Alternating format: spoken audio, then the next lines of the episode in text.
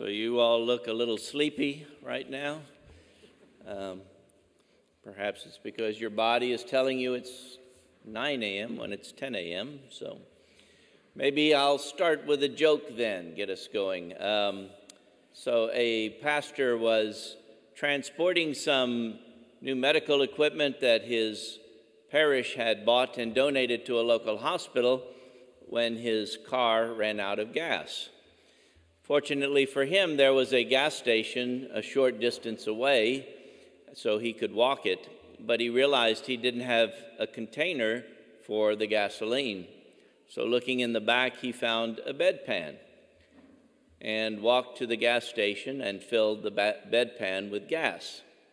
So, he was pouring the gas from his bedpan into the car when a parishioner drove by, rolled down the window, and said, Father, you sure have a lot more faith than I do. See, because he thought that, never mind.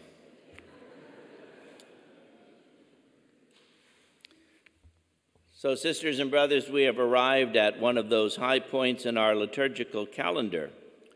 Today, Luke's gospel takes us up on the mountain of the Transfiguration, along with Jesus, Moses, and Elijah, and Peter and James and John. Now, mountains had a very important um, symbolic meaning to God's people. Many important events in salvation history happened on mountains. And there is something very unique about mountains. Their perspective gives us the opportunity to see both where we have been and where we are going. The vantage point that a mountain offers is that ability. And so it can be true in our life as well that there are certain peak moments. And from atop this mountain, uh, we can look back at the moment of Christmas and Epiphany and the baptism of Jesus and it was then that we heard the word, the words, This is my beloved Son, in whom I am well pleased. So that, uh, again, as God the Father says that from the mountain, reminds us of where we have been in our liturgical season. From the, atop the mountain today, though, we can also see in the other direction toward Jerusalem and Mount Calvary, where another voice will say, Truly, this was the Son of God.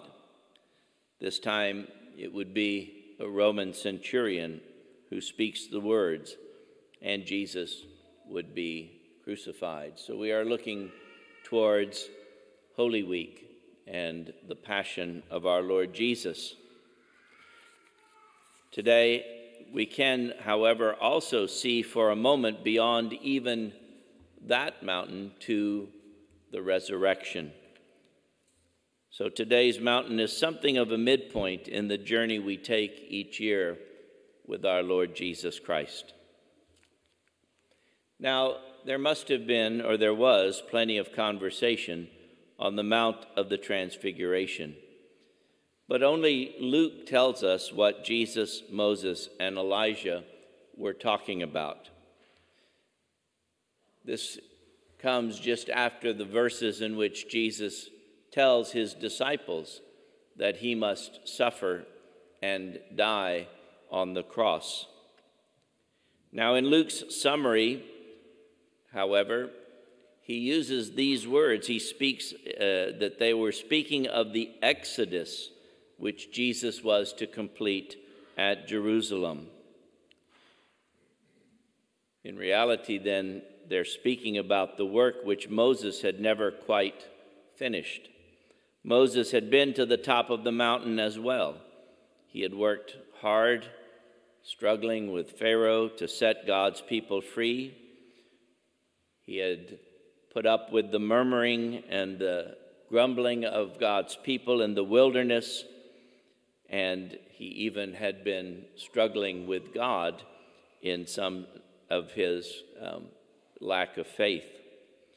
And for this reason, he comes to the top of the mountain from which he can see the promised land off in the distance.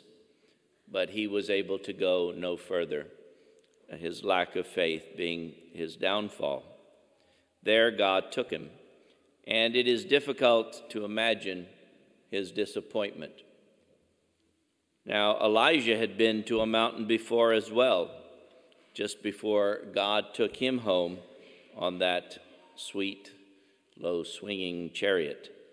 He had been on the mountain to pray and in great discouragement, thinking himself to be pretty much the last faithful person left on earth.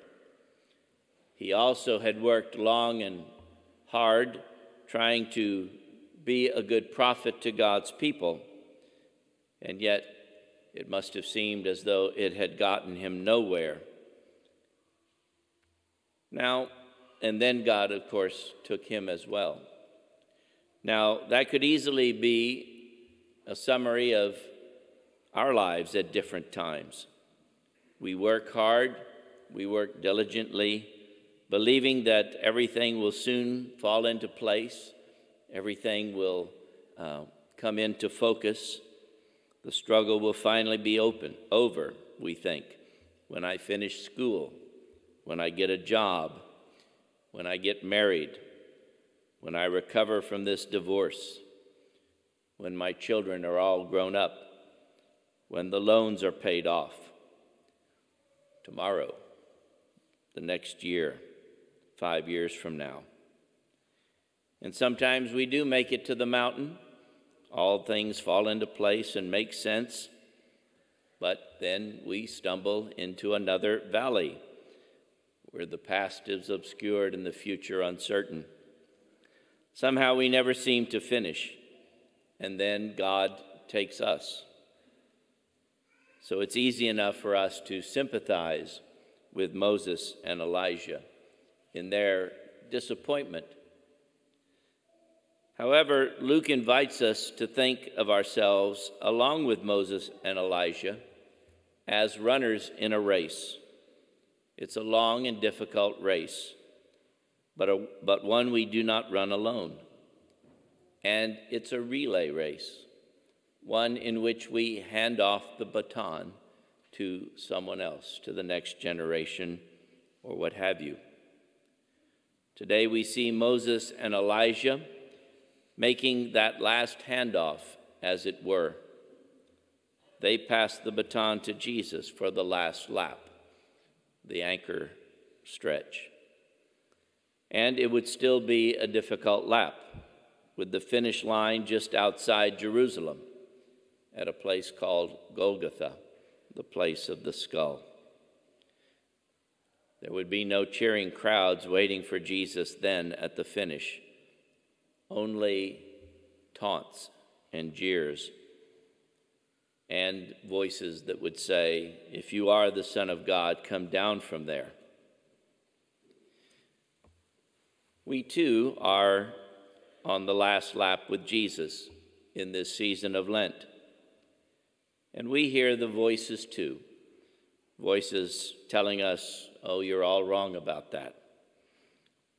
You've lost touch with things. I'm sorry, there's nothing more we can do for you. But we hear also the voice which spoke to Jesus, which was which is with words that were pronounced at our baptism. You too are my son and daughter. I delight in you. I give thanks for you every time I think of you. And that's the truth about all of us. That voice drowns out all the jeers and taunts and criticisms and sustains us on this last lap.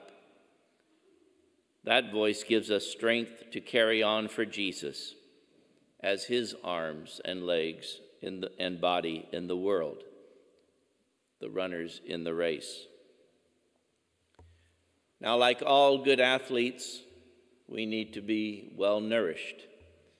We need to be sustained on our long run. And so we share a banquet. We share a banquet here at this table. At the end of all the running on that last holy mountain. Here we share the meal which Jesus gave to his disciples as they also remembered the Exodus on the night of the Passover. It is the meal he gives us now for our run for Jerusalem, for Golgotha, and finally for the empty tomb.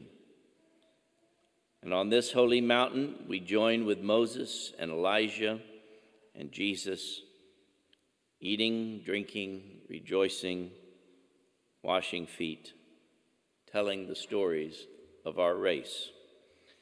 Therefore, brothers and sisters, let's run well the last lap, this last lap of Lent.